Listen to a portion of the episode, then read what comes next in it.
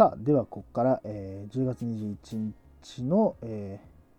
ー、大会レビューいきたいと思います。はい、ということで、この試合なんですけど、まあ、えっと、先ほどもお伝えした通り、この試合は正直言うと、えー、第5試合のみだけです、見たのは。あのー、その日に見たのは第5試合だけです。ですが、えー、ちょっと先ほどですね、ちょっと、まあ、話題になってた試合というか、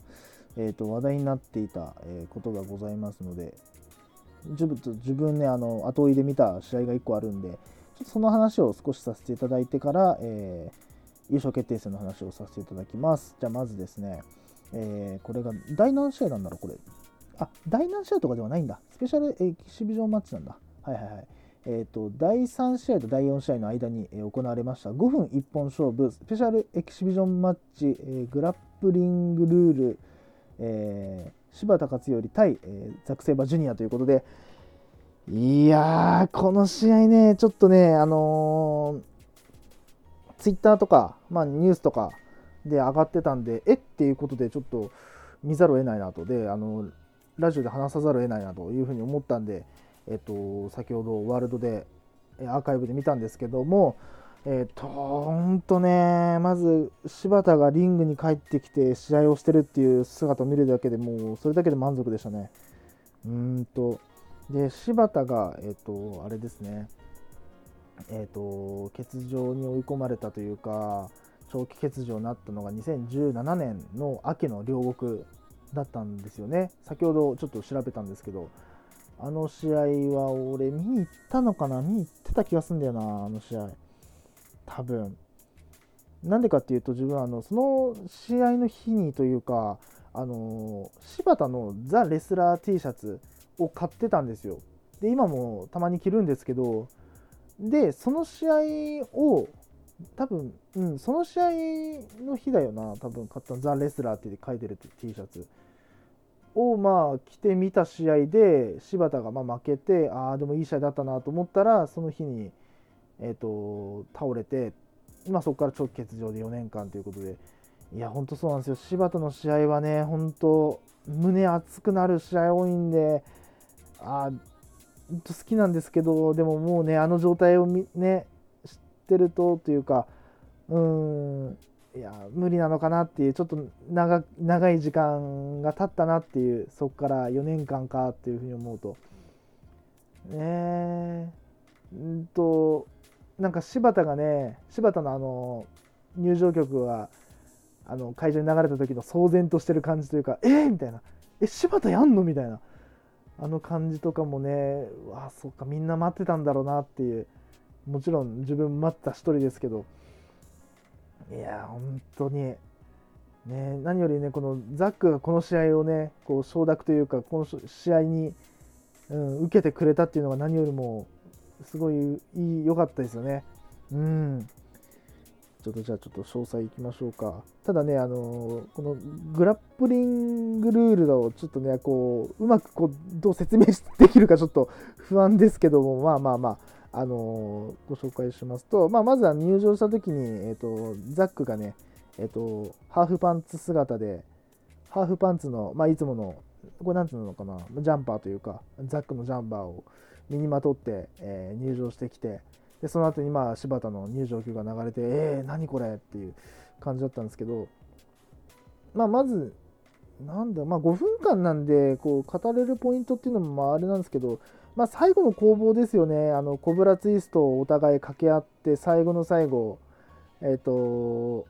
最後の最後柴田が卍固め決めたところとかマジ胸熱でしたね。うんと。であとえっ、と自分がねうわーっ見れた久しぶりに見れたと思ったのがあの柴田のスリーパーね。うーんと、あの、あのスリーパーで幾度となくね、こう、猛者たちを倒してきたんで、で、そっからの PK とかね、見てきたんで、うわ久しぶりにこの,、ま、このムーブだと思って、で、まあ、グラップリングなんで PK はできないですけど、うわ、見れたと思って、なんかね、なんだろう、嬉しいっていうのと、久しぶりに見れたってことで、ちょっとね、涙腺きましたね、この試合。いやいやいやいや、本当に。で、やっぱね、ザックはやっぱこのね、関節はもう超一流というか、もう業界ナンバーワンだと思いますけども、ね、そのね、まあ、ザックはね、その G1 をずっと戦ってきてたんで、まあ、もちろんそのコンディションも抜群の状態で、その、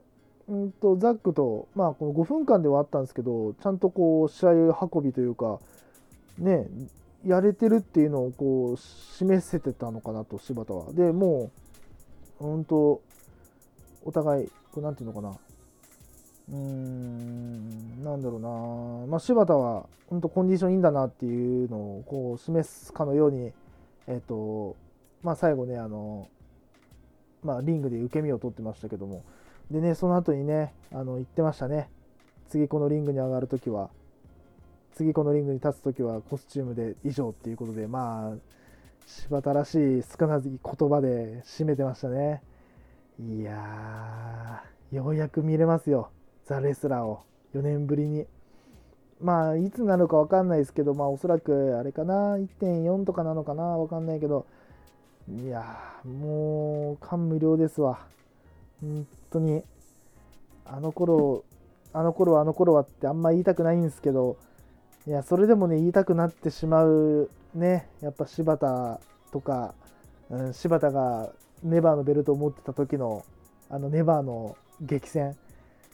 自分はあの1.4いつだったっけなあのいつだったっけな柴田と石井が1.4でネバーかけて戦った2016年とかだったかな2015年とかかな。2016か15か。16だったかな。の時のネバーの1.4泣きましたもんね。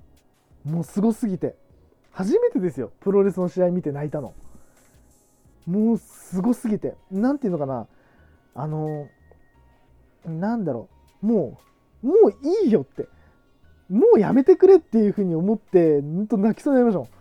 ん。泣きそうにな泣いたもんな。ほんと。ななんでこいつら立ってんのっていう。なんでこいつらこんな技バンバン受けまくってんのに立ってんのっていうふうにねもう泣いた試合はあの試合でしたね。もう感情からなんていうの感情からたぎって泣いたのは初めてでしたね。なんかこう悔しいとか嬉しいとかじゃなく。うん、なんかわかんないですけど感情が涙を誘ったというかそんなね試合をさそんな試合をしてた柴田がまあ当時みたいな形の試合かわからないです。多分おそらくそういう試合するんだろうな。戻ってきたとしても。いやなんかもうねいろいろ考えちゃいますね。柴田があそこで欠場してなければ今の新日本どういう構図だったんだろうとか、ね、それこそ今ネバーのベルト巻いてんのかなとか。それこそ世界ヘビー級高木にこう挑戦してんのかなとか。なんだったらなんだろうオスプレイとねアメリカの方でストロングでこうバチバチやってんのかなとかいろいろね考えるとねやっぱ怪我って怖いなって。うんと怪我ってねまあ自分もここまでではないですけどプロレスラーさんプロレスラーさんでいいなレスラーみたいにこう大怪我ってこともまだ一回もしたことないですけどうーんなんだろう。やっぱ怪我をするとねそこを気遣いながらこう生活したりとかやっぱそのスポーツしたりとかしないといけないから満足なねパフォーマンスってできるのかって言われたら微妙な部分があると思いますし、うん、やっぱりどうしてもねそこをこうレスラーの場合は攻めてこ攻めて攻めてこられたりとかするとねなかなか思い通りの試合ができなかったりとかしますからね。でもその中でもねこう勝たないといけないし勝つことが、うん、勝つことのみを、ね、求められるんでいややっぱレスラーってすげえなって思いますね。はい。まあそんなね怪我の話もちょっとしたんでもうそろそろ行こうかな。はい、ちょっとじゃあ長くなりましたけども、えー、G1 クライマックス30優勝決定戦、えー、第5試合ですね、時間無制限一本勝負、えー、A ブロック1位通過、いぶしこもった、え、B ブロック1位通過岡田、岡田和親ということで、ね、まあ、この試合は、本当、まあ、一進一退の攻防というか、なんだったら、いぶしのペースだった気がするんですよね、途中、中盤あたりは。中盤というか、まあ、中盤、まあ、中盤っていうべきか分かんないですけど、うん、試合が決まるまでは、うん、中盤から試合が決まるまでは。ね、まあ、あのー、んと、なんかもうなんだろう、やっぱ、いぶしも、今年にかける思いっていうのはやっぱ強かったと思うんですよね。その誤嚥性肺炎、誤嚥性肺炎だよな。あのね、あの病気で欠場して、えっと、ベルト防衛戦ができなかったりとかうんあとまあなんだろうなかなか思い通りいかない1年だったのかなとイブシにとっては。でまあそこで巡り巡ってきた、ね、G13 連覇っていう史上初の3連覇っていうところで、ね、目の前には岡田和親いやそれはもう多分あのめちゃくちゃこうアドレナリンぶっ放しながらやってたんだろうなというふうには感じるんですけどまあ皆さんもねご存知の通り、まあ、あの試合結果は25分37秒レフェリーストップということで、えっとあれは最後のシーンはあれでしたね。えっとフェニックスプラッシュフェニックスプラッシュを、えー、決めようとそのフェニックスプラッシュをかけた時に、まあ、岡田がかわしてそこで自爆した時に、まあ、右肩から落ちた。右肩とまあ顔かな、うん、から落ちて、えー、そのままあのレフェリーストップって形で。おそらく、まあまあ、あの今日あれかな。今日というか昨日か、あのー、菅林さんの菅林会長の、えーと、プレスプレスというかあのインタビューが、えーと、なインタビューっていうのかなあれは。うんと菅林さんの会見か。あって、まあえーと、右肩の脱臼ということで、まあ、そうだよね。あの感じは見たら脱臼ですよね。あの見せないようにおそらく中継の感じからすると見せないようにはしてたんですけど、あのー、ちょっと映った右肩を見た時にがっつり外れてましたもんね。こうなんだろう伸びてた感じというか。いやあれは見たらちょっとね結構騒然としましたね。えっていう。最初何があったんだって感じだったんですけど。いやいやいやちょっとねまさかの結末でしたね。この G1 ファイナル、まあ、ファイナルというか G1 の決定戦として。いやー岡田もなんかえっていう感じでしたもんね顔。えどえどえどういうこと？みたいな。レフェリーストップみたいな？え何あったの？みたいな。ね。でもあのー、グッときたというかねこうふわって思ったのがちょっとこう岡田がいぶしに話しかけというかこう声かけに行って大丈夫ですかみたいな感じでこう声かけに行こうとした時にいぶしが自分の上乗れっていう風にやったのがもう見ててうわマジかっていう。もうだからもうレフェリーストップで終わらせたくないと。だからお前がフォール取って終わりってことにしてっていう風にこうなんだろうジェスチャーしてたとこを見ていやーと思ってなんなんていうの感情が分かんないんですけどなんていうのかな。うーん。だからそういう結末をこういぶしはさせたくなかったんだろうなっていう。うーん。いやーね本当にまあイブスのね戦い方からするとどうしてもねあのー、なんだろう怪我をこうせざるを得ないというか、うん、怪我をこうする危険性のある技が結構多いですからね。こう飛び技とか多いからねなかなかね本当にいやちょっとこの最後の試合はねちょっと来ましたね。うん。この最後の試合はちょっと、もうなんか、なんだろう、あ、G1 って本当過酷なんだなってことを改めて認識しました、この試合で。いや、なかなか見ないっすよ、こんな試合。見れないっすね。うんと、いやねもうあの、肩、こう入れる制服、制服っていう、制服っていうのかな。肩を入れる、外れた肩をこう戻す、リングドクターが戻す時のそのイブスのこう叫び声というかこう、うん、あれを聞いた時にうわ痛々しいっていううわすごっていう動けなかったですもんねあそこからね一切ね。うん。でまあ岡田が勝ちましたと。で岡田がねこう最後、えー、まあマイクでイブシコータ不完全燃焼だからイブシコータともう一回やらせてくれとでまあそのイブシを待つ間ま、待つ間というか、いぶしを待っている証として、4代目、4代目ヘビー級ベルトを俺にくださいっていう。うん？っていう感じでしたよね、あれ。え、どういうこと？っていう。ん？な、何言ってんの？っていう。え、な、な、どどういうこと？っていう。うん。まあ、いぶしから言ったらあれですよね。あのベルトですよね。うん。ちょっとね。あ、はいはい。えー、そのイブシを待つ、いぶしこうたともう一回やらせてくださいとでそのいぶしを待つ証として4代目 IWGP ヘビーを僕にくださいって言った時にうんあの言葉を聞いた時にいろいろこう賛否が分かれたと思うんですけど個人的にはあの岡田の僕は意見に賛成というかよく言ってくれたなっていうふうに感じましたね。僕は正直言うと世界ヘビーに対してはいまだに反対派というか、うん、あの岡田の言葉を借りるのであればあの IWGP ヘビー党なんで自分は。はい、うんなんかねどうしてもいまだに世界ヘビーっていうベルトに対してあんまりこう愛着が湧かないというかあのベルトに対して、うん、なんだろうあのベルトに対して感情が動かないっていうのが正直なところの本音です自分は。うんまあ、もちろんねあのなんだろう激戦だとは思うんですけどねなんかあの世界ヘビーになってからなんかこうハプニングが多くなってるなっていうのを感じてるんですよね。なんだろうあのまあオスプレイがね欠場とかそのオスプレイが返上したりとかなんかいろいろあったりとかしてなんかこう世界ヘビー級というものに対して自分はあんまりいい印象が正直自分はなくてもちろんねそれの中でもこう激戦を繰り広げてるレスラーがいるんでこうあんま言いたくはないんですけどやっぱりでもあの4代目あの世界4代目 IWGP ヘビーを見て自分はプロレスを好きになった人間なんで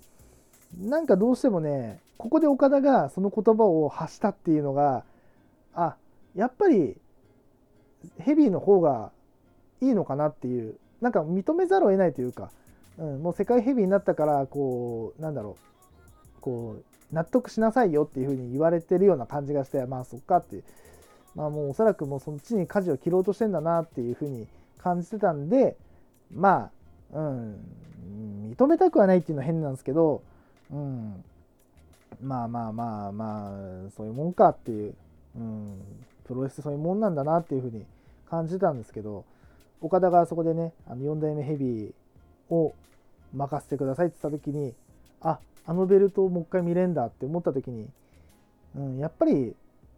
世界ヘビーよりも僕はヘビー党ですね。どちらかというと、うん、っていうねお話ですだからおそらくこの後どういう展開になるか分かんないですけど岡田がねあのー、あれですねその世界ヘビー世界ヘビー級への挑戦はしないってことでよろしいんですか？みたいなこと言われた時に、うん、いや別に、あれは僕が巻きたいと思ってるベッドじゃないんで、みたいな。うん。もう言ったなっていう うん。むしろ僕がチャンピオンですからっていう、この、まあ、岡田の、あれ、言い分としては何だったっけ？あ、あれか。世界ヘビー級のチャンピオンが出場しているリーグを勝ったのが僕だから僕がチャンピオンでしょっていうのが、まあ、岡田の意見なんでしょうね、おそらく。うん。はい、まあまあまあ、まあ、その意見に対して、はっていうのは、まあ、なんとなく、ま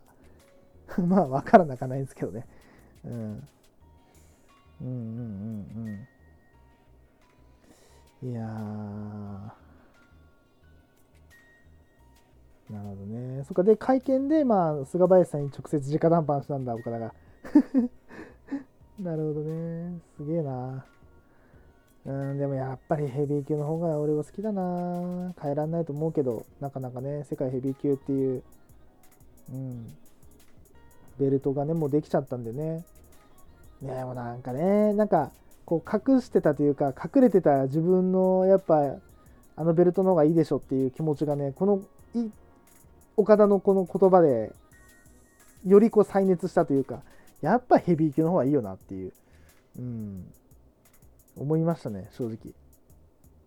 どうなんだろうね。どうどうするかね、新日本は。どっちに舵を切ろうとするのかな。うん。うんうんうん。だから多分おそらく、あれなのかな。IWGP 世界ヘビー級をかけて岡田は戦わないのかなこの後。どうなんですかね。どうなるんだろう。ちょっと、ね、動向がわからないですけど、まあ、ちょっと楽しい、面白そうな、うん、流れになってきましたね、これで。ね、かと思えばアメリカの方ではねあの俺俺こそが真の世界ヘビー級王者だって言ってる男もいるしこれでなんかもうめちゃくちゃなんかシナリオが、うん、思い描きますね。はい。まあその辺はまあ年末に向けて楽しみましょうよというところですね。はいということでまあえー、まあ、G1 も終わりましてうん。あのー、ネットがうんようやく終わったなっていう感じですね。ここでね。はい。さてでは、えー、本日最後ですね、えー、こちらのコーナーをやって終わりにしたいと思います。